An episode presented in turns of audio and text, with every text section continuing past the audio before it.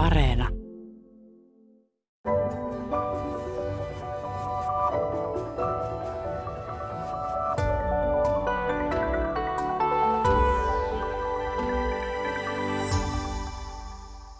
Oikein hyvää aamupäivää. Niin, ei ole ihan yksinkertainen asia ajatella laitonta huumausainetta hoitokeinona masennuksen tai ahdistukseen, mutta kun tästä asiasta ottaa selvää, niin se ei ehkä olekaan enää niin kummallinen tai pelottava asia, tai ainakin se on erittäin mielenkiintoinen. On nimittäin olemassa hämmästyttävän hyviä tutkimustuloksia, tosin alustavia, joiden mukaan esimerkiksi vaikeasti masentuneet ihmiset ovat kokeneet huimaa parannusta olotilassaan, kun he ovat osallistuneet psykedeliavusteiseen terapiaan ja, ja on koettu näitä parantumisia tai että masennus on saatu remissioon, niin jopa muutaman terapiasession jälkeen. Ja nyt ihan aluksi varmaan pitäisikin selvittää, että mistä tässä oikeastaan on kysymys tässä psykedeliavusteisessa terapiassa, mitä siinä tapahtuu. Lääkäri Antti Hupli.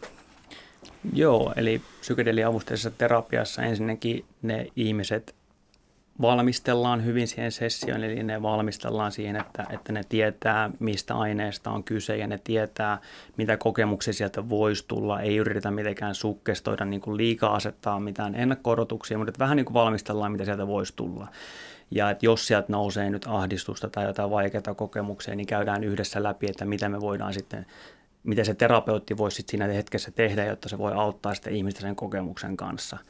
Ja sitten kun ne on valmisteltu, niin ne ihmiset sitten siinä se hoitosessiossa niille annetaan sitten sitä joko sitä psilosypiiniä tai MDMA tai mitä tahansa psykedelia annetaankaan ja sille laitetaan silmälaput silmille ja tämmöiset niin korvalaput korville, mistä hän kuuntelee ennalta määritettyä musiikkia. Tämä musiikki vähän niin ohjaa sitä sessiota. Sieltä tulee niin ilosta musiikkia, surullista musiikkia, tunnelmallista musiikkia, erilaisia musiikkilajeja, että se vähän niin kuin provosoi erilaisia tunteita siinä ihmisessä esiin.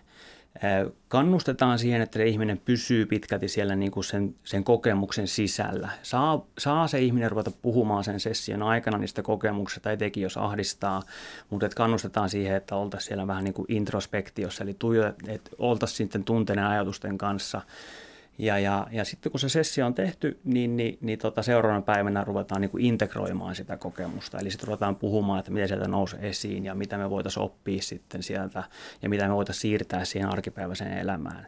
Ja näitä integraatiosessioita on sitten niin kuin useampia, niin kuin niitä oli niitä valmistelusessioitakin useampia.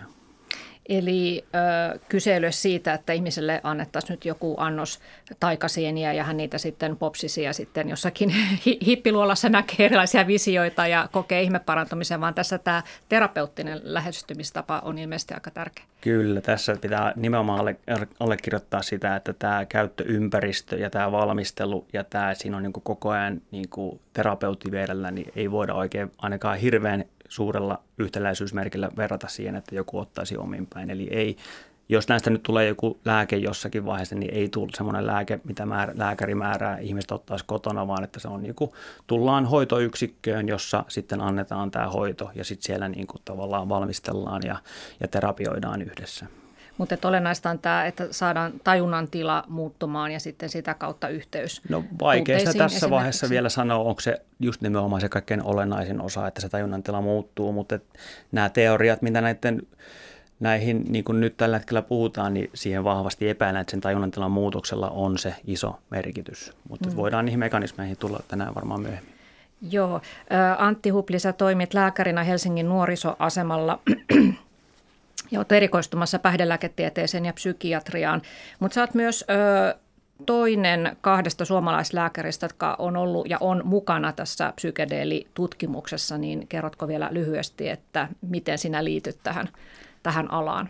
Joo, eli ähm, minä olin muutamia vuotta, ehkä kolme neljä vuotta sitten liityin ensinnäkin tämmöiseen vapaaehtoisjärjestöön nimeltä Kotilo, ja tämä Kotilo käy tämmöisillä erilaisilla festivaaleilla, en, ehkä nyt enemmän underground-festivaaleilla, jossa ihmiset saattaa käyttää joko alkoholia tai muita päihteitä ää, näillä festivaalien aikana. Meillä on semmoinen niin kuin iso tiipiteltta, joka on vuorattu patioilla ja tyynyillä ja peitoilla meillä on vettä ja elektrolyyttejä ja suolaa. Ja kaikki sillä festareilla tietää, että jos jollekin ihmiselle tulee vaikea kokemus, eli oli se mikä tahansa päihde tai ei välttämättä ole päihtynytkään, niin ne tuo sen niin kuin meidän – luokse. Meillä on lääkäreitä, psykologeja, sosionomeja, ketä siellä nyt onkaan, sairaanhoitajia, niin me autetaan niitä ihmisiä et niinku sen kokemuksen kanssa, että et niinku, et se pääsee sen, pystyy päästään irti ja, ja ne sitten selviää sitä kokemusta. Niin Moona Moisala on psykologi ja aivotutkija, joka sitten kuuli, että me on lääkärinä tässä mukana tässä kotilossa, niin hän kysyy, että et, et ne on Jesper Eikkelundin kanssa aloittamassa Suomessa omaa tutkimusta, jossa oli ajatuksena verrata ketamiinin ja psilosypiinin vaikutuksia hoitoresistenttiin masennukseen, niin kysyi minulta, että haluaisi tulla mukaan siihen niin kuin terapeutiksi. Ja sitten minä hain Kompas Pathwaysiltä niin kuin, että lupaa liittyä heidän terapiakoulutukseen ja, ja sitten pääsin siihen mukaan. Joo, ja tämä Compass Pathways on tämmöinen monikansallinen alkuaan brittiläinen yhtiö, joka siis tavoittelee voittoa tällä asialla ja, ja tutkii tätä psilosypiiniä ja sitten alkaa mahdollisesti valmistaa sitä – sitä sitten näihin terapiasessioihin. Ja sä oot mukana myös tässä MDMA-tutkimuksessa, joka on toinen tällainen psykedeeliaine, jota käytetään terapia sessioissa ja se on itse asiassa ilmeisesti pidemmällä se tutkimus. Juu, juu ja tätä tosiaan vie mukaan, mukana täm, tai vie eteenpäin tämmöinen MAPS-niminen organisaatio, Multidisciplinary Association of Psychedelic Studies, niin, niin tota, tämä on taas tämmöinen voittoa tavoittelematon yritys, joka tutkii psykedeelejä ja yrittää niin kuin lahjoitusvaroin tehdä näitä tutkimuksia ja viedä sitä eteenpäin, niin MAPSI oli siirtymässä faasi kolmostutkimuksiin Euroopassa niin, niin, niin ne tartti lisää maita. Ne, ne EMA eli, eli Euroopan lääkeviranomainen sanoi, että jos tämä tutkimus tehdään, niin tehdään sen niin tosi monikansallisesti. Eli me halutaan tietää, miten tämä vaikuttaa pohjoiseurooppalaisiin ja miten tämä vaikuttaa etelä-eurooppalaisiin ja onko siinä mitään poikkeavuutta. Niin, niin sitten MAPS kysyi Kompas Pathwaysiltä, että kun ne tiesi, että täällä on alkamassa näitä tutkimuksia, voisiko ne suositella ihmisiä, terapeutteja ja tutkimussaitteja – että ne saisi lisää maita, niin sitten ne kuuli, että Suomessa on myös alkamassa, niin ne kutsu sitten meidät mukaan. Joo. Joo, eli monessa maassa näitä aineita tutkitaan, mutta Suomi, Suomi ei ole saanut vielä tutkimuslupaa eettiseltä lautakunnalta. On tullut kolme kertaa ei sille hakemukselle. Puhutaan tästä asiasta kohta lisää tarkemmin. Mutta äh, nyt kun me puhutaan tässä keskustelussa psykedeleistä, niin me keskitytään äh, tässä keskustelussa lähinnä psilosypiiniin, joka on siis tällainen psilosypiinisienen ainesosa, sekä MDMA, joka, on, tai joka tunnetaan katukaupassa ekstaasin nimellä, tai ekstaasin oletetaan sisältävän tätä MDA, MAta, mutta ainahan se näin ei sitten ole. Sitä, tätä valmistetaan tässä terapia-asiassa niin synteettisesti, joten, joten tuota, se on sitten ei ole epäpuhdasta missään vaiheessa. Psykiatrian professori Erkki Isometsä, mitä sinun tietojesi mukaan nyt tiedetään siitä, että miten nämä psilosypiin ja MDMA vaikuttavat ihmiseen, kun niitä käytetään tällaisessa terapiatarkoituksessa? No joo, tämä on tietysti vähän monimutkaisempi asia, koska siinä täytyy niin kuin miettiä tätä asiaa niin kuin monelta eri tasolta. Että semmoista niin kuin farmakologisesta näkökulmastahan niin tämä psilosybiini kuuluu psykedeellisiin aineisiin ja nehän vaikuttaa aivojen serotonergiseen hermovälitykseen sillä tavoin, että se stimuloi tämmöistä niin sanottua postsynaptista 5HT2-reseptoria. Ja sitten taas tämä MDMA, joka on ihan tarkkaan ottaen ei mun ymmärtääkseni ole psykedeeli, mutta, mutta se joka tapauksessa sitten vapauttaa useampia hermovälittäjäaineita, serotoniinia, noradrenaliinia, dopamiinia ja on sitten myöskin, silloin myöskin aktiivisuutta joidenkin neurohormonien, kuten oksitosiinin suhteen.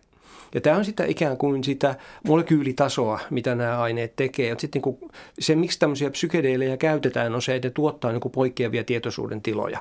Sehän on se, miksi, miksi niin päihteitä käyttävät ihmiset niitä käyttää. Ja mm. tämä ehkä noin laveasti ottaen pätee ehkä myöskin siihen ekstaasiin.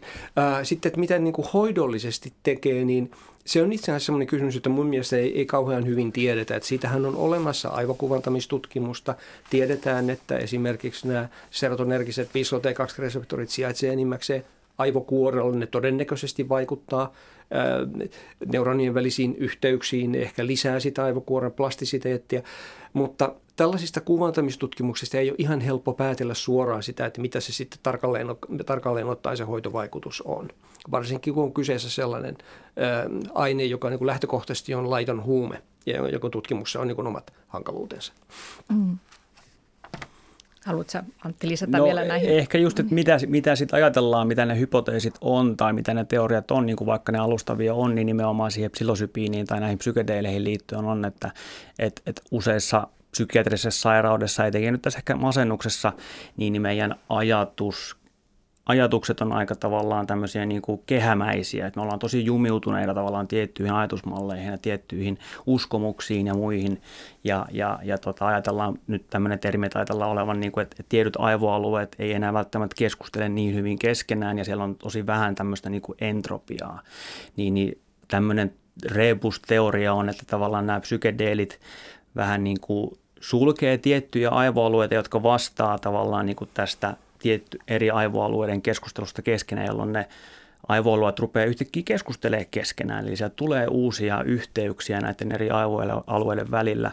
Ja just tämmöinen, niin kuin Erkkä sanoi, niin tämä vaikuttaa erityisesti kortikaalisesti, niin tämmöinen kortikaalinen entropia lisääntyy. Eli siellä rupeaa tapahtuu enemmän asioita, jolloin sen mielen ajatellaan, että sinne tulee lisää joustavuutta, sinne tulee uusia ajatusmalleja, sinne tulee uusia uskomuksia.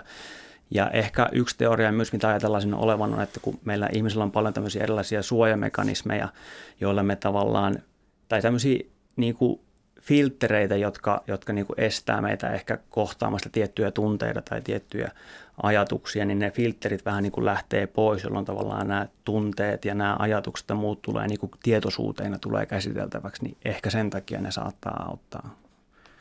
Mutta jos ajatellaan, puhutaan tosiaan tästä masennuksesta nyt hetki, että, että mistä siinä on, on, on kysymys.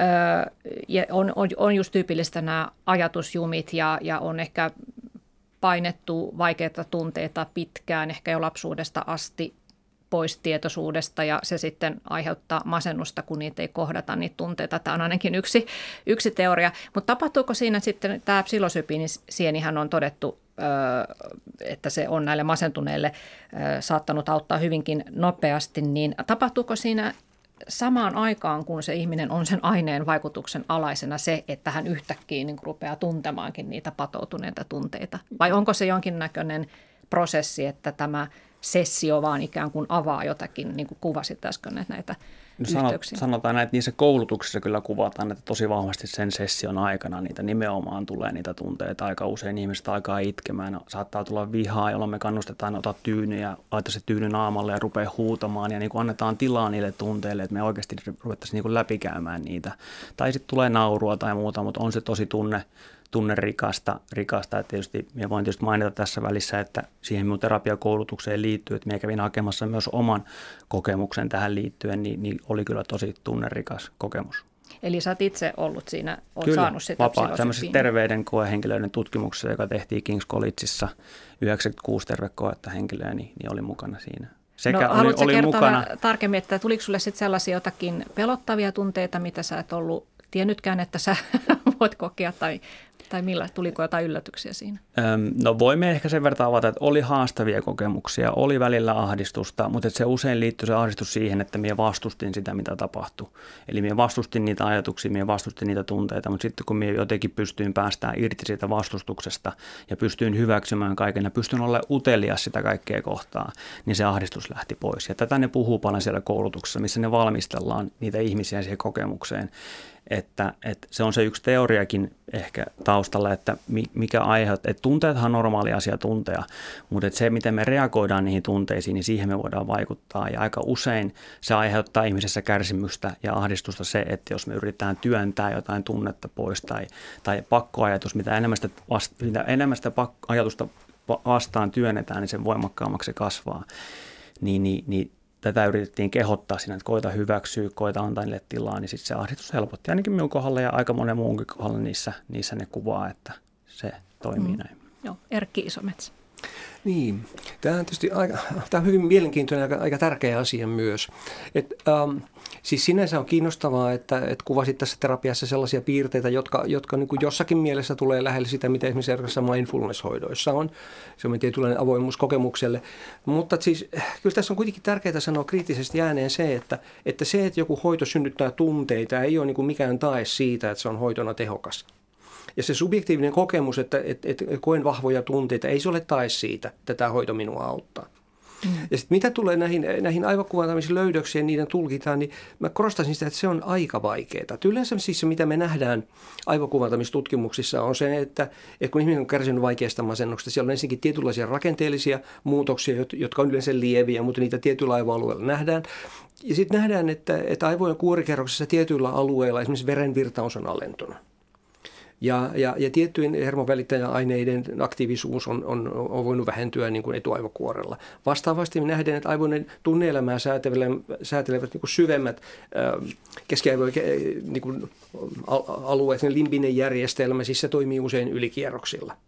Ja jossakin määrin se, että, e, että meillä olisi niin kuin tällainen lääkeellinen hoito, joka lisäisi plastisiteettia aivokuorella, niin kuin sopii tähän kokonaiskuvaan, mutta se sopii siihen mun mielestäni ehkä niin kuin osittain.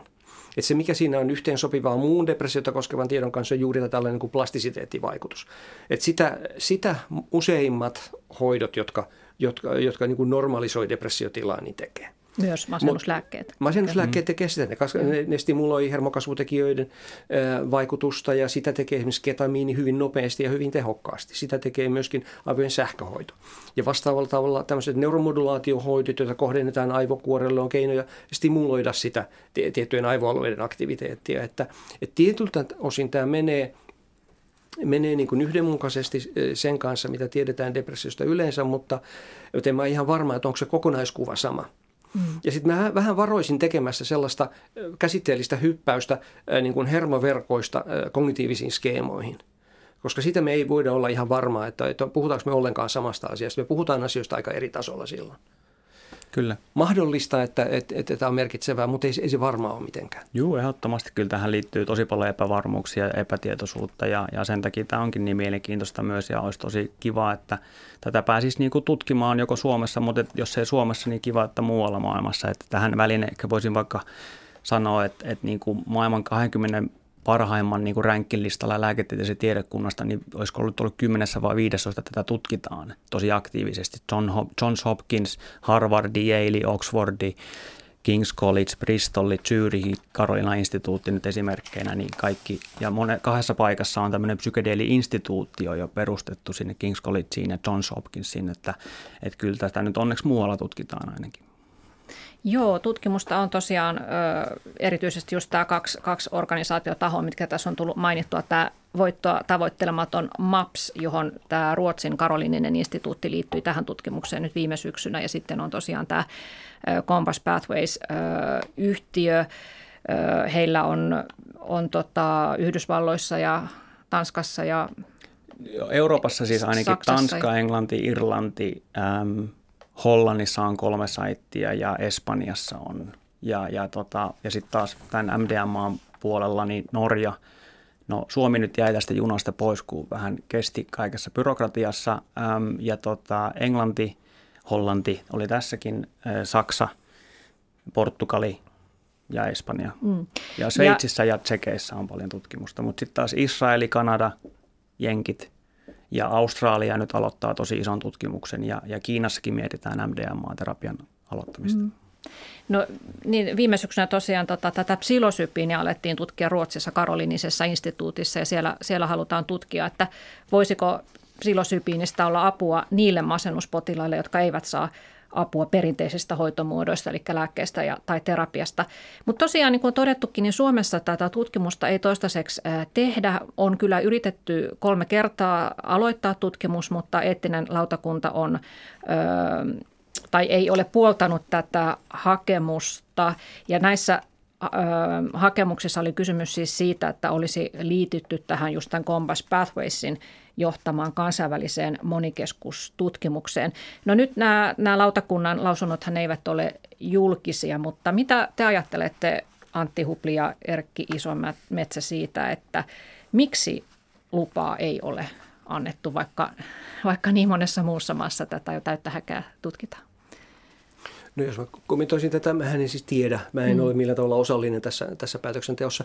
Mutta mä kuvittelisin, että keskeinen syy, minkä takia sitä ei ole annettu, on ollut se, että eettisen toimikunnan tehtävä on ennen kaikkea tarkastella tätä äh, sitä hakemusta niin potilaan näkökulmasta – ja ikään kuin suojata potilasta vaaroilta. Ja, ja nyt se huoli varmaan tässä on ollut, että tämän tyyppiset hoitomuodot voisi sitten tuoda sellaisia haittoja, mitä tiedetään niin kuin tällaisten psykedeelien niin päihdekäyttöön ainakin joidenkin niistä selvästi liittyvän. Ehkä tässä nyt on muistissa varmaan ennen kaikkea esimerkiksi LSDn käyttöön liittyvät tällaiset erilaiset vakavatkin ongelmat, joita myös Pohjoismaissa on kohdattu. Mitä tähän niin tutkimukseen tulee, niin periaatteessa mä pitäisin ihan hyvänä kyllä kyllä sitä, että tieteellistä tutkimusta tehdään tietenkin niin kuin asianmukaisen varovasti. Että me saadaan tietoa tietoa siitä, että miten tämän tyyppiset hoitomuodot sitten vaikuttaa ja mikä on ihan ratkaisevan tärkeä kysymys, niin kuin kriittisesti arvioida sitä, että onko niillä todellista tehoa. Koska siis maailmahan on täynnä erilaisia hoitomuotoja, joista niin kuin näyttää alkuvaiheessa siltä, että nämä, nämä toimii hienosti ja sitten kun tutkitaan kriittisesti isommilla potilasaineistolla, niin, niin sitten se vaikuttavuus näyttääkin paljon huonommalta. Mm. Ja tämä on tärkeää myös sen takia, että näihin tilanteisiin, joista puhutaan, siis se, että on, on aiemmalle hoidolle resistentistä oirehdinnasta, oli sitten traumaperäisestä stressihäiriöstä tai depressiosta kysymys, niin siihen on kuitenkin olemassa muita jo aika vakiintuneita hoitomuotoja. Mm. Että me ei siis puhuta sellaisessa tilanteessa, että, että ihmisille ei olisi tarjolla muuta hoitomuotoa, vaan nämä mahdollisesti uudet hoitomuodot tuli sitten kilpailemaan vanhojen rinnalle. Ja, ja silloin se, että mitä hyötyjä, haittoja, mitä etuja, mitä vaaroja liittyy, niin se on hirmuisen tärkeää punnintaa, mitä täytyy tehdä. Ja silloin myöskin tullaan siihen, että, että on hyvä, että on olemassa sellaista esimerkiksi kotimaista tutkimusta, jossa niin kuin omilla potilailla voidaan tutkia sitä, että mitä etuja ja haittoja niin kuin sellaisessa ympäristössä, missä me toimitaan, niin, niin näistä hoitomuodoista on ne nimittäin voi ne hyödyt ja haitat painottua vähän eri tavalla e, e, erilaisissa terveydenhuolloissa sen myötä, että ne hoitohistoriat näillä potilailla, jotka tulee hoitoa hakemaan, voi olla hyvin erilaisia. Mm. Että se ei niin automaattisesti tieto yhdestä paikasta yleisty toiseen. Joo.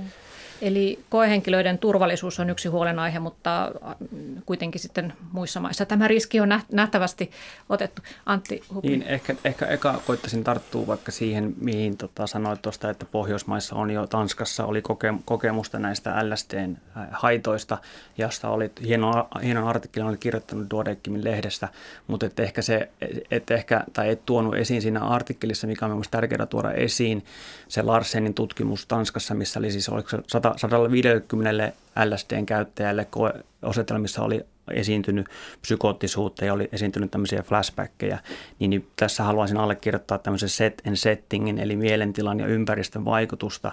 Näitä, näille ihmisille annettu, oli annettu isoja LSD-annoksia, ne oli laitettu valmistelematta yksin huoneeseen jolloin voi olla tosi traumaattisia kokemuksia. Ja iso, tämä yksi osa näistä flashbackeista, mitä nämä psykedeelit, etenkin LSD saattaa aiheuttaa, teoriassa, teoriassa sanotaan, että se voi olla tämmöisiä traumaflashbackkejä. Jos jos, se, jos se kokemus on ollut tosi traumaattinen ja ahdistava, niin traumaahan liittyy aika usein tämmöisiä uudelleen kokemisen elämisiä ja flashbackkejä. Ja, ja, ja, en, ja sanoisin myös, että, että se setten, ja setting ei ympäristön ja mielentilan merkitys on tosi suuri näissä haittavaikutuksissa. Ja jälleen en voi sanoa, että ei voi verrata niitä haitta, haittoja, mitä ihmiset käyttää ominpäin tuolla, tuolla tota, katu, kadulla tai missä ne käyttääkään näihin tutkimusympäristöihin, joissa nyt on annettu kuitenkin useille sadoille tätä hoitoa ja yhtään merkittävää haittavaikutusta ei ole vielä tullut. Ja mm. tota, niin ehkä tämmöinen huomio. Ja sitten tähän vielä tähän turvallisuuteen, se on ehdottoman tärkeää, se pitää arvioida. Ja tämä oli, jos minä, jos minä ymmärsin oikein, niin minulla on siis toisen käden tietoa tästä Jesper Ekelundilla ja muilta, jotka sitä tutkimusta on hakenut, mutta tota, et kahdella ekalla kerralla eettinen toimikunta vetosi just tähän turvallisuuteen.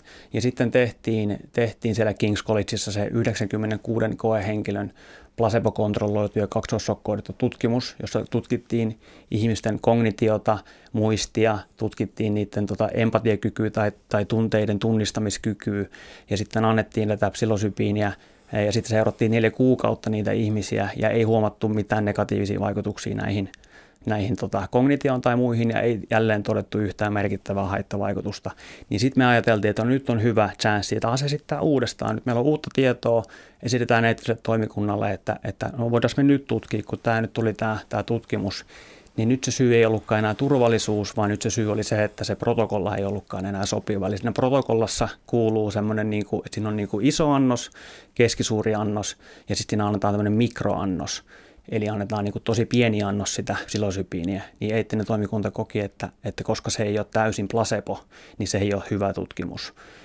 Ja minkä takia Kompas Pathways on halunnut laittaa sinne se mikroannoksen on osittain myös se, että sillä koitetaan vähentää mahdollista itsemurhaa sen, tai, et, niin kuin sen jälkeen. Eli kun ihminen on ollut pitkään hoitoresistentti masennus, mikään muu hoito ei ole auttanut, niin ihminen on aika epätoivoinen. Ja sitten kun se pääsee tämmöiseen tutkimukseen, missä sä ajattelet, että ei vitsi nyt jes, minä ehkä paranen, niin jos se saakin placeboa, niin se pettymys voi olla aika iso. Niin on ajatellut, että laitetaan sinne semmoinen mikroannos, jolla halutaan myös tietää, että voisiko sillä annoksella olla jotain merkitystä.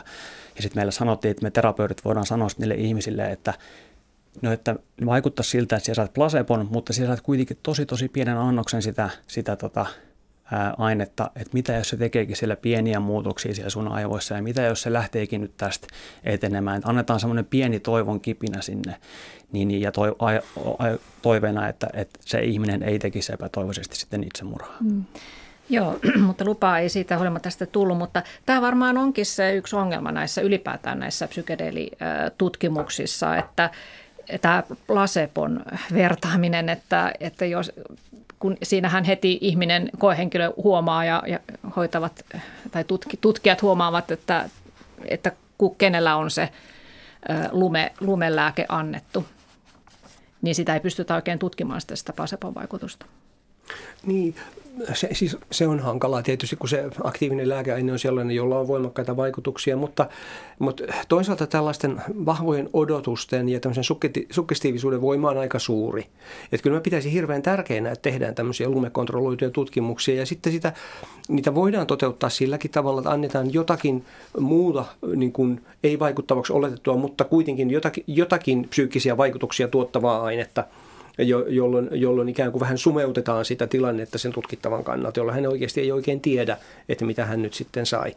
Mm. Ja kyllä mä pitäisin hirveän tärkeänä, että nämä on tämän, sen, sen kuin kriittisyyden kannalta sitä, että, että toteutetaan tämmöisiä lumekontrolloituja tutkimuksia. Vaikka ne olisi epätäydellisiäkin, niin ne on kuitenkin hirmuisen informatiivisia. Ehdottomasti. Joo. Puhumme, puhumme tänään siis psykedeeliavusteisesta terapiasta ja tässä oli äsken äänessä psykiatrian professori Erkki Isometsä ja lisäksi täällä on lääkäri Antti Hupli. No mitä Erkki Isometsä vielä, jos jatketaan tästä turvallisuus- ja näistä ongelmista, jotka liittyvät näihin tutkimuksiin, onko, onko tota sun mielestä näin, liittyykö näihin vielä jotakin muuta kuin tämä, tämä lumekontrollin hankaluus ja tietysti ehkä tuossa mainitsitkin, että on aika pieniä nämä otos, otosmäärät, joita, joita tähän asti on osallistunut tähän tutkimukseen. Niin, Et siis mitä tarvittaisiin mä, tavallaan lisää sun mielestä, minkälaista näyttöä?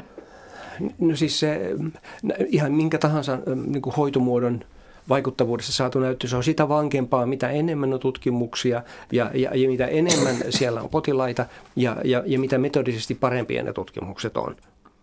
Ja, mm. ja jotta jotakin hoitomuotoa voitaisiin pitää niin kuin tehokkaana ja suhteellisen turvallisena, niin siitä kyllä tarvitaan yleensä aika suuria potilasaineistoja, että siitä voidaan niin kuin luotettavasti tehdä johtopäätöksiä sitä vaikuttavuudesta. Se usein tarkoittaa sellaista suuruusluokkaa tuhat potilasta. Tämä on semmoinen tavallinen määrä psykiatriassa ainakin useita satoja vähintäänkin.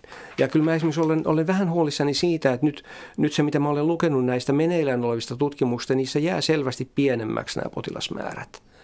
Ja ne on niin kuin mun mielestä, jos niissä saadaan hyviä tuloksia, sehän nyt jää nähtäväksi. Mutta olettaen, että tulokset olisi hyviä, niin kyllä sen jälkeen on edelleen aika iso tarve semmoisille niin kuin suuremmille vaikuttavuustutkimuksille ja semmoiselle systemaattiselle hoitovasteiden ja haittojen seuraamiselle. Mm. Et kun aloitetaan uutta hoitomuotoa käyttämään, niin kyllä on hyvin tärkeää, että myös silloin, kun, kun ikään kuin tuodaan tavanomaiseen hoitoon joku uusi hoitomuoto, niin seurataan tarkkaan, että mitä se tekee. Vastaako ne hyödyt sitä, mitä oletetaan, tuleeko esiin uusia haittoja. Tässä on yksi sellainen puoli, joka on, joka on ehkä aika tärkeä, ja se on siis se, että ihan mitä tahansa hoitoa tutkittaessa, niin silloin kun meillä on tutkimuksia, jotka on niin metodisesti päteviä ja niissä on vaikkapa satoja tutkittavia potilaita, niin kyllähän niistä läpivalaistuu aika hyvin se, että millaisia on tavalliset sivuvaikutukset ja millaisia on tavalliset haitat. Mutta se ongelma on sitten se, että meillä on myöskin sellaisia haittoja, jotka on niin vakavia, mutta harvinaisia. Ja niiden kiinni saaminen tämmöisessä alkuvaiheen tutkimuksessa on usein aika hankalaa. Mm. Et, et, jos on jotakin vaikeita somaattisia ongelmia. Sanotaan nyt vaikkapa, että lääkehoidoissa on usein hankalia tämmöiset verenkuvan muutokset, maksatoksisuus tai sen tyyppiset asiat, jotka tulee sitten vastaan aika harvinaisena. Silloin tarvitaan niin kuin paljon suurempia potilasmääriä, jotta saadaan kiinni, tiedetään, että tämä ei ole ihan vain sattumaa, että tämmöisiä esiintyy. Et sen takia nämä, nämä kertoo aika paljon nämä alkuvaiheen tutkimukset, mutta kyllä me tarvitaan niin kuin kertaluokkaa suurempia, laajempia ja niin kuin tarkkaa seurantaa niin kuin edustavia tutkimuksia jatkossakin sitten. Mä voisin ehkä tähän väliin sanoa, kun mä tuossa alussa sanoin, että on hämmästyttävän hyviä tuloksia, tosin tosiaan alustavia ja aika pienillä otosmäärillä, niin ehkä tässä muutaman mainita, että tämä psilosypiini niin lievittää tai näyttäisi lievittävän masennusoireita nopeasti ja pitkäkestoisesti. Että er-, erässä tutkimuksessa niin 67 prosenttia potilaista oli remissiossa – ensimmäisessä arviointipisteessä viikon kuluttua tästä hoidosta ja 48 prosenttia edelleen kolmen kuukauden kuluttua hoidosta. Ja, ja, ja monella tuota, jo yhden annoksen, tosiaan niin kuin tässäkin, että yhden annoksen vaikutus kestää kuukausia. Ja sitten tässä MDMA-hoidossa niin oli tällainen tutkimus, johon oli osallistunut 103 potilasta, jotka olivat sairastaneet noin 18 vuotta vaikea-asteista traumaperäistä stressihäiriötä niin kun heille oli vuoden ajan annettu tätä hoitoa, niin heistä 66 prosenttia koki parantuneensa. Meniköhän tämä oikein, Antti? No ei niillä vuoden ajan, niillä 14 viikkoa suunnilleen kestää se, Aa, se hoitoprotokolla. Okay, joo. niin joo, mutta että se oli niin kuin vuoden kuluttua niin, edelleen niin, vuoden heistä kuluttua edelleen. Joo, joo, kyllä, kyllä. Et nämä kuulostaa niin kuin todella hyviltä ja, ja sitten jos vertaa nyt, niin kuin, että mitä masennuslääkkeellä saavutetaan, niin ihmiset saattavat joutua syömään niitä vuosia, vuosikymmeniä. Jos tässä näin nopeasti tulee parantumisia, niin – kuulostaa hyvältä, mutta kuulostaako se vähän liiankin hyvältä ollakseen totta, että juuri tästä, niin kuin Erkki Isometsä sanoi, niin pitkäkestoisestihan ei vielä tiedetä, että mitä sitten tapahtuu, kun se hoito lopetetaan. Niin. Paitsi ehkä tästä MDMasta tiedetään, että ne ensimmäiset otokset tai ne ensimmäiset tutkimukset, mitä tehtiin, niin se oli 14 ihmistä, ne, niin, niin tota, niitä on seurattu nyt neljä vuotta ja se, ne tulokset on vaan parantunut vuosi vuodelta. Eli Joo. yhä useampi paranee. Eli se sen sijaan, että ne menisi niin kuin huonompaan suuntaan, niin ne menee parempaan suuntaan. Eli kun on saatu tavallaan se joku trauma käsiteltyä ja on saatu tavallaan se plastisiteetti tai se joku juttu nyt menemään eteenpäin, niin ne tavallaan on jatkanut sitä terapiaa ja ne on jatkanut sitä hoitoa, niin ne sitten niin on jatkanut sitä paranemista myös. Mutta ehkä, jos nyt puhutaan näistä luvuista, niin ehkä on hyvä miettiä vähän sitä, että, on tärkeää ensinnäkin, että kun verrataan hoitomuotoja, että ne on niin kuin vertailukelpoisia ne luvut, ja puhutaan esimerkiksi samanlaista potilasryhmästä, että jos ajatellaan vaikka näitä psilosybiinitutkimusten tuloksia, niin ei ne mun nähdäkseni ole mitenkään olennaisesti parempia kuin esimerkiksi ketamiini-infuusioilla saavutetut ja on olemassa muitakin tällaisia lääkäresistentin depression hoitomuotoja, joita tutkitaan paraikaa, jolloin on saavutettu ihan vähintään yhtä hyviä tuloksia. Esimerkiksi eh, jotkut uudet aivan eh, hyvin tuoreet löydökset eh, transkraniaalisen magneettistimulaation intensiivisemmästä annostelusta, niin, niin tuottaa itse asiassa vieläkin parempia tuloksia lyhyellä aikavälillä. Mutta näissä on kaikissa ihan se sama, sama ongelma, että me puhutaan alkuvaiheen tutkimuksista, jotka hirveän usein yliarvioi sitten sitä hoidon todellista vaikuttavuutta. Ja sen takia on vähän vaikea verrata. Sitten tämä ei ehkä ollut ihan tasapainossa tämä tavanomaisen masennuslääkehoitoon vertailu, koska nythän nämä siis tyypillisesti eh, tyypillisesti tämmöisessä masennuslääketutkimuksessa, jos, jos niitä lasketaan niitä osallistujia sillä tavoin, kun näissä tutkimuksissa lasketaan niistä henkilöistä, jotka sai sen hoidon loppuun asti, niin kyllähän ne, eh, ihan jo yhden masennuslääketrajalin yhteydessä, niin se on siinä 60 prosentin suuruusluokkaa se, se hoitovasteen saaneiden – osuus, että sitten jos lasketaan intent to treat menetelmällä, jos otetaan ne hoidon keskeyttäneet mukaan, niin saadaan pienempiä lukuja. Nämä ei ole ihan niin kuin vertailukelpoisia senkään takia nämä luvut, että ne kohdistuu erilaisiin ihmisiin ja sitten sit se toteutustapa on erilainen. Että lääkehoitoahan voidaan siis, ensinnäkin sitä voidaan vaihtaa ja sitä voidaan yhdistellä ja sitten sitä voidaan toteuttaa tämmöisenä ylläpitohoitona, jonka tarkoitus ei ole enää sen akuutin ho- masennuksen hoito, vaan suojaaminen siltä uusiutumiselta. Ja sillä tavalla on ihan niin kuin järkevää ja oikeutettua hoitaa pitkäaikaisesti jotakin uusiutuvasta depressiosta kärsivää ihmistä. Mutta näitä ei oikein ole helppo verrata toisiinsa, koska ne tilanteet, mistä, mistä puhutaan, on erilaisia ja hoitomuotojen toteutustapa on erilainen. Mm.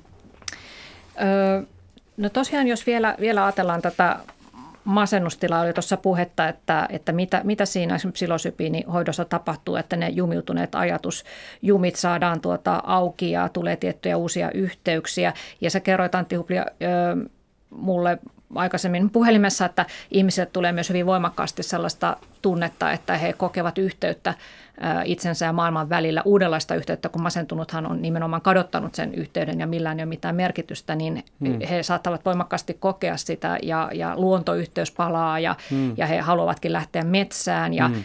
tällaista. Mutta onko nämä sitten sellaisia asioita, että eikö tällaista mm, ajatusten muutosta ja sen oman elämän arvon uudelleen hoksaamista ja luonnon terapeuttisen voiman löytämistä, niin voi löytää ilmankin näitä psykedeelejä. Juu, sitä, että onko tämä niin... tavallaan tämmöinen oikotie? Niin, ja varmasti on oikotie, jos se toimii, ja varmasti sitä, tai puhutaan, että eihän tämä nyt niin kuin tavallaan mikään semmoinen kraalimalja ole ja ei tämä kaikkia ongelmia ratkaise, mutta että tavallaan tämä voi toimia tämmöisenä katalyyttinä, eli se voi nopeuttaa sitä prosessia. Ja kyllä minä ainakin kaikille ihmisille tai kaikille potilaille, niin masentuneille ja ahdistuneille kaikille puhun aina ruokavaliosta ja liikunnasta ja suosittelen menee metsään ja suosittelen niin kuin hyväksyä näitä tunteita ja sitä ja tätä.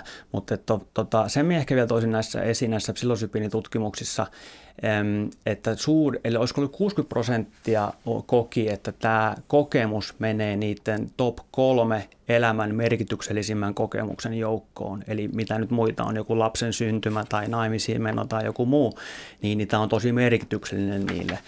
Ja tosiaan ne ja näissä, etenkin näissä terminaalivaiheen syöpää sairastavien tutkimusten, eksistentiaalisen kriisin, ahdistuksen ja masennuksen hoidotutkimuksissa, niin ihmiset koki jotenkin, niin kuin, että tavallaan kun tässä puhutaan, että jotkut ihmiset kokee vähän tämmöisen ekokuoleman, eli tavallaan niiden minuus ja niiden minäkuva niin kuin hajoaa kokonaan, eli ne vähän niin kuin kuolee henkisesti niissä. Niin kun ne, kun ne, kerrankin, ne kerran kokee sen kuoleman, niin ne huomaa, että no, ei tämä nyt ehkä ollutkaan sit niin kuin maailman pelottavina asia tai muuten, niin on helpompi tavallaan päästää irti siitä pelosta. Ja, ja tota, ja ne tosiaan niissä tutkimuksissa on huomattu, että mitä tavallaan mystisempi se kokemus on ollut, mitä enemmän ihmiset on kokenut jonkinlaista yhteyttä just tosiaan. Ei se tarvitse olla mitään uskonnollista, mutta osa ihmistä kokee yhteyttä Jumalaan, osa ihmistä kokee yhteyttä johonkin, että me ollaan kaikki tässä maailmankaikkeudessa niin kuin yhteydessä toisiimme. Ja osa ihmisistä, tosi moni kokee yhteyttä niin kuin tähän luontoon, niin kuin mainitsit. Ja sekin on aika mielenkiintoinen, että psykiatriassa on pitkään uskottu, että meidän persoonallisuuspiirteet tai persoonallisuus ei muutu. No temperamentti ainakin kaikki kertaa, että se ei enää muutu, mutta että niin kuin tavallaan on huomattu, että näissä kun on, on tämmöinen persoonallisuuspiirteiden tämmöinen jaottelu tämmöisen viiden Big Fivein mukaan, niin, tova, niin tota, tässä on todettu, että että aika monella tämmöinen avoimuus lisääntyy ja aika monella tämmöinen niin kuin neuroottisuus vähenee ja aika monella tämmöinen ekstroverttius lisääntyy. En nyt tietenkään sano, että nämä on kaikki välttämättä aina hyviä asioita, mutta että tämä niin kuin muokkaa tosi paljon sitä meidän minäkuvaa ja sitä, miten me nähdään itsemme ja miten me nähdään tämä maailma. Niin, niin tämä saattaa monia näitä, näitä ihmisiä auttaa. Mm. No entäs sitten se, että tota, kun siinä masentuneella voi siinä psilosypiini sienen vaikutuksen alaisena tulla jopa tämmöisiä niin kuin euforisia tunteita ja, ja ihminen ei välttämättä vuosikausiin tuntenut mitään tällaista tämän kaltaista, että se on niin voimakas myönteinen kokemus. Niin eikö siinä ole sitten se vaara myös, että sitten se vaikutus lakkaa, no sitten hän niin kuin vähän läsähtää, sitten hän haluaa taas uudestaan sen kokea, niin sitten, että sitten tulee tämmöinen henkinen riippuvuus, joskaan ei fyysistä riippuvuutta ei ole havaittu. Mutta... Niin fyysistä riippuvuutta ei ole havaittu näillä klassisilla psykedeleillä. Kyllä MDMA voi syntyä, voi syntyä tota, ihan tota, fysi- fysiologinen riippuvuuskin on tämmöinen, tulee tämmöisiä dopamiinivälittäaineita ja muita. Ää, ainakin näissä MDMA-terapia terapiatutkimuksessa on todettu, että kun sehän me tiedetään, että vaikka trauman ja riippuvuuden välillä on suurempi yhteys kuin liikalihavuuden ja diabeteksen välillä. Kaikki tietää, että jos me syödään sokeria ja ja muuta, niin me, ihmisille tulee diabetes. Mutta kovin moni ajattelee, että nämä ihmiset, jotka on riippuvaisia, oli ne sitten päihteistä tai, tai, päihteistä tai jostain muuhun asiaan riippuvaisia, niin ne ihmiset pakenee sitä todellisuutta, ne ihmiset pakenee sitä niiden traumaa, ne ihmiset pakenee niiden tuota tunteita niin kun, ne, kun se on päässyt tästä, tässä traumaperäisestä stressihäiriöstä, niin kun tavallaan kun se on hoidettu se trauma, niin on todettu, että ihmiset ei halua käyttää enää päihteitä. Ihmiset on vähentänyt alkoholin käyttöä, ihmiset on vähentänyt kannabiksen käyttöä, ihmiset on vähentänyt psykedeelien käyttöä, kun niitä ei tarvitse enää itse lääkitä itseään. Niin, niin on todettu, että päihteiden käyttö itse asiassa vähenee näiden kokemusten myötä, ainakin tässä MDMA-terapiassa, mutta että myös ainakin en ole ainakaan todennut, että olisi lisääntynyt näiden psykedeelitutkimusten käyttöjen jälkeen, niin, niin mm. tota, käydyt. Eli se trauman kohtaaminen on siinä se avainsana. Erkki niin, siis oikein hyvä, jos päihteiden käyttö, käyttö vähenee. Mutta tässä on muutama juttu, joka mua mietityttää, josta niin kun, yksi on esikin, kun sä viittasit tähän persoonallisuuden muutokseen, että nyt jälleen, me siis ollaan itsekin tätä asiaa tutkittu, että se on, se on aika selvää, että esimerkiksi kun ihminen toipuu masennuksesta, niin, niin hänen vastauksensa tämmöiseen persoonallisuuskyselyyn jonkun verran muuttuu. Hmm. Että sun mainitsema neuroottisuus vähenee ja he, heistä tulee niin kuin jonkun verran ekstrovertimpia. Että tota, mä haluaisin ihan ensimmäisenä niin kontrolloida tämän tekijän muutoksen siitä ja tietää, että tapahtuuko sen jälkeen jotakin vielä ja miten nämä ihmiset itse sen näkee. Mutta sitten toinen juttu, mikä, mikä tässä, tämän tyyppisissä – hoidossa mua mietityttää on kovin on siis se, että kun puhutaan psykoterapeutista, niin mitähän ihan täsmälleen ottaen se psykoterapia on. Ja se, mitä mä tässä ajan takaa, on se, että, että tavanomaisessa tapauksessa, kun ajatellaan sellaisia psykoterapioita, mitä terveydenhuollossa annetaan, niin niiden taustalla on yleensä aika koherentti semmoinen taustateoria.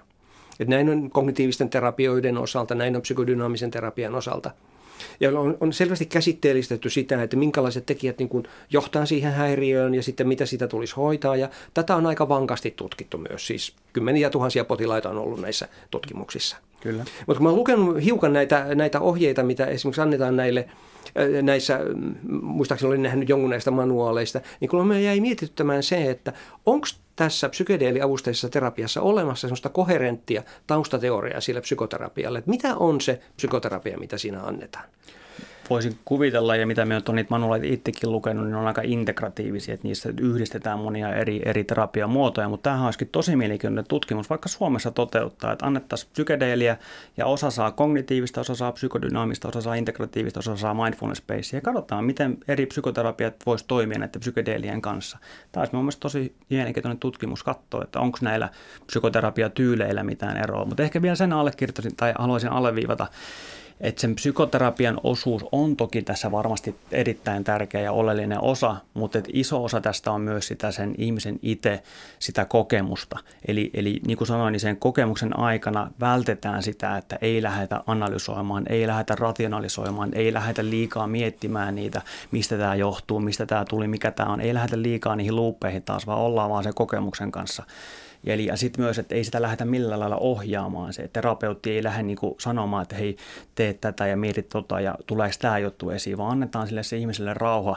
Ja tässä on vähän tämmöinen ehkä, täytyy myöntää vähän semmoinen pelottava tai vähän semmoinen hippiajatus taustalla myös, että ne haluaa, halutaan ehkä näillä uskoa näillä psykedeileillä, että, että meillä ihmisillä on tämmöinen vähän niin kuin sisäinen parantaja. Vähän niin kuin ajatuksella, että ihmisille tulee iso haava vaikka käteen tai jalkaan, niin ei lääkäri paranna sitä haavaa. Lääkäri ehkä puhdistaa sen haavan ja laittaa ne haavan reunat yhteen tikeillä, mutta se kroppa sen parantaa. Niin tässä halutaan ehkä uskoa siihen, että kun ne ihmisille annetaan oikea ympäristö, ihmisille annetaan oikeat aseet, työkalut käyttöön, niin se pystyy itse parantamaan itsensä. Ja se psykoterapeutti vaan vähän niin kuin ohjailee ja toimii peilinä ja auttaa sitä niiden kokemusten niin kuin integroinnissa. No mitä siinä se tärkeä niin, kysymys jo. on sitten se, että tarvitaanko siinä sitä psykedeeliä. Minusta olisi hyvin kiinnostavaa, jos joku teki sellaisen tutkimuksen, jossa selvitettäisiin, että, että mitä tapahtuu, jos tätä annostel, tämmöistä psykedeeliä annostellaan iltaisin, että sitä saa unen aikana. Se on pikkasen hankalaa sen takia, että, että, että, että nämä 5HT2-reseptorit vaikuttaa siihen uneenkin todennäköisesti, se ei ole ihan selvä asia. Tai sitten vaikka jonkinlaisen anestesian aikana niin, että mm. voitaisiin sulkea pois sen, sen niin psykedeellisen kokemuksen merkitys ja katsoa, että onko siellä niin suoraa farmakologista vaikutusta, että vaikuttaako se ilman tätä, tätä kokemusta tietoisuusta ja mikä siinä sitten on tällaisen tavallaan niin kuin, äh, tietoisuus, vähän niin kuin tietoisuustaitojen harjoittelun kaltaisen kaltaisen osuuden merkitys, niin sitä olisi tietysti hyvä selvittää. Mm. Mutta tämä kaikki mun mielestä palautuu nyt siihen ensimmäiseen kysymykseen, että meidän täytyisi ensin vakuuttua siitä, että näillä hoitomuodoilla on oikeasti tehoa. Ja, ja se vaatii vielä paljon lisää tutkimusta ja niin sen, sen vaikuttavuuden paaluttamista. Sitten sen jälkeen me voidaan, voidaan ehkä niin kuin mielekkäämmin keskustella, että mikä se on, mikä vaikuttaa, kun ollaan aika varmoja ensin siitä, että ne vaikuttaa. Totta kai. Totta Tutkimusta kai. tarvitaan ja se, se jatkuu. No jos nyt käy niin, että nämä kansainväliset tutkimukset tässä muutamien tulevien vuosien aikana äh, antavat riittävästi näyttöä siitä, että tässä voisi tätä, näitä psykedeilejä käyttää äh, terapiahoidossa, niin tuota, mitä se sitten tarkoittaisi käytännössä, että ja mikä teidän käsitys on siitä, että miten lääkärikunnassa ylipäätään suhtaudutaan siihen, että tällaisia laittomia huumeita käytetään hoitomuotona? Että onko, onko se vaikea se ajatus ottaa vastaan, että näillä aineilla voi olla myös tällaisia myönteisiä vaikutuksia. Tokihan nyt tilannehan on jo siis se, että esimerkiksi amfetamiinia käytetään ADHD-hoidossa ja tätä ketamiinia, joka on myös, myös tota riippuvuutta aiheuttava huumausaine, niin, niin käytetään. Tai opiaatteja, morfiinia Joo. ja heroinia tai ylipäänsä opiaatteja käytetään kivun hoidossa, mutta sitten kun sitä väärin käytetään, niin sitten siitä tulee huume, niin tavallaan niin, olisi niin, myös niin kaikkea voi käyttää väärin ja tietysti voi miettiä sitten, että eikö lääkekin ole aivoihin kemiallisesti vaikuttava aine, mikä ero on sitten lääkkeellä ja huumeella. Kyllä. Mutta mitä, mitä sanotte tästä, että minkälainen tämä asenneilmapiiri on Suomessa. Suomessa no, mä uskoisin, että lääkärit aina uskoo evidenssiä. Että kun, kun tehdään, se ajatus ei ole lääkärille vieras, että, että, että, että tarkastellaan niin kuin, niin kuin sitä molekyyliä ja sen vaikutusta, mitä sen, tiedetään sen, sen aineen tekevän ja, ja sitten ihan kylmän viileästi mietitään, että onko tästä hyötyä vai haittaa. Mutta ennen kaikkea me tarvitaan sitten sitä kliinistä tutkimusta, että jos se kliininen tutkimus osoittaa, että se, sitä, sitä hyötyä on, niin mä voisin kuvitella, että se malli, mihin sitten edettäisiin, olisi jotain sen tapasta kuin millä nykyään toteutetaan ketamiini-infuusioita. Eli yliopistosairaalassa sitten voitaisiin toteuttaa hyvin kontrolloiduissa olosuhteissa ja varmasti varovasti aloittain ensin yksittäisillä potilailla hoitokokeiluja ja jos ne osoittautuu menestyksellisesti, niistä ihmistä saa apua, niin sitten, sitten varovasti laajentaen ja tarkasti tilannetta seuraten kenties sitten edettäisiin. Mutta siihen mä en ollenkaan usko, että se, se tapahtuisi niin kuin kertarysäyksellä, että yhtäkkiä meillä olisi jollain tavalla laajalti käytössä psykedeilejä, vaan hyvin, hyvin varovasti ja hitaasti ja kontrolloidusti joissakin tietyissä ympäristöissä. Ja kokemuksen karttuessa niin mm. sitten voi, voi olla, että no sitä aika näyttää, että miten käy. Kyllä. Sehän, sehän voisi olla vaikka alkuun, oli sitten Turku tai Helsinki tai mikä tahansa Suomen yliopistosairaalasta, niin sehän voi olla, että alkuun niin kuin monessa muussakin tämmöisessä erilaisessa hoidossa, niin se on vähän niin kuin semmoinen satelliittiyksikkö, että tavallaan siellä on se rakennetaan se infrastruktuuri, siellä rakennetaan ja koulutetaan niitä terapeutteja, siellä on tavallaan ehkä jo oma huone valmiina tälle hoidolle.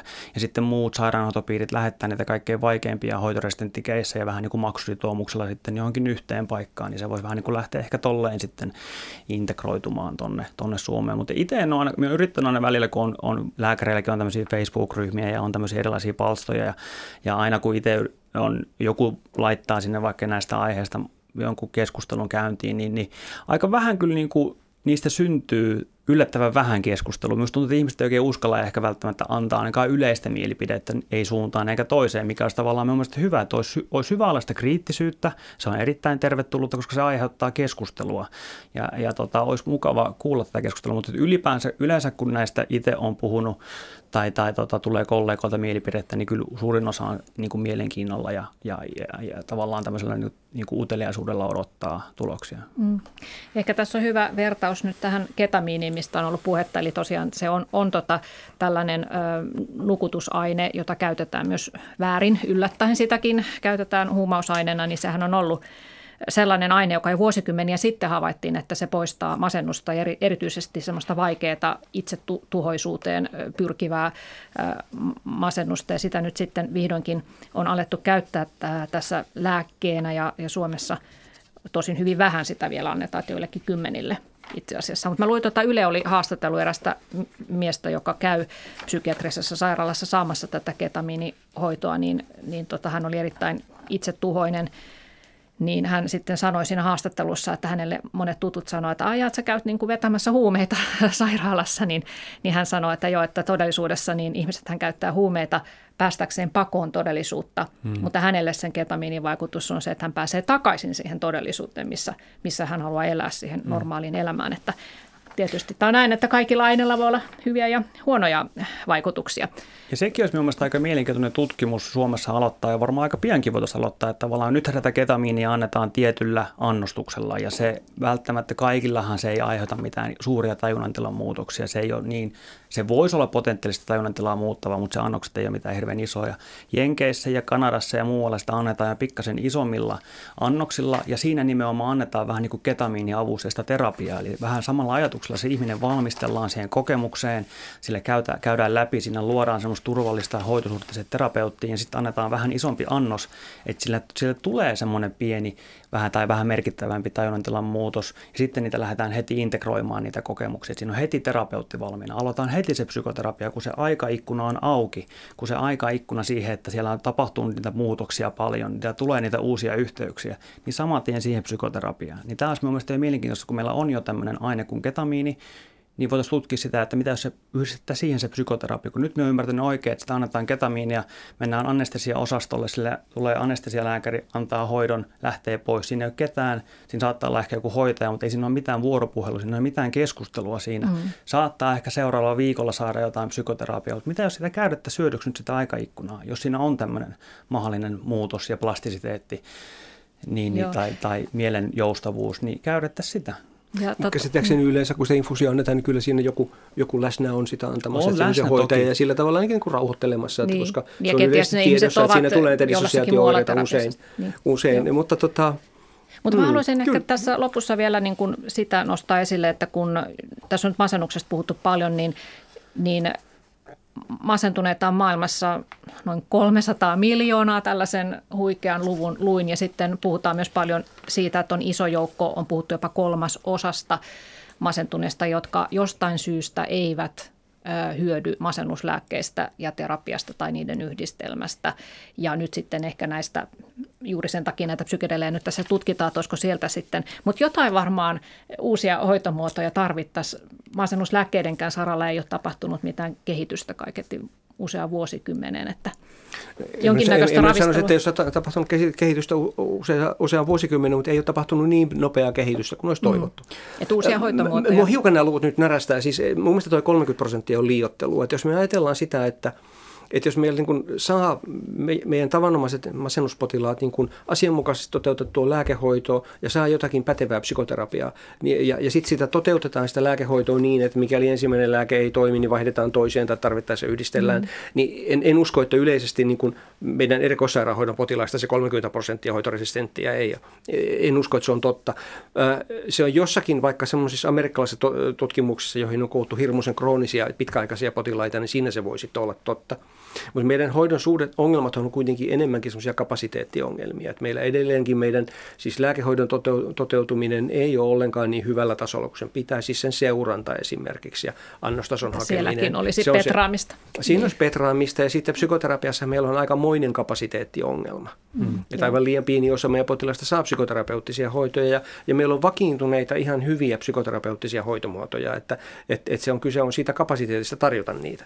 Tuossa oli mun mielestä nimenomaan avainsanat, mitä sä sanoit, että, että, että, että etenkin silloin, kun se mielenlääke ja psykoterapia on yhdessä, niin sillä on niin kuin tosi hyvä, hyviä tuloksia.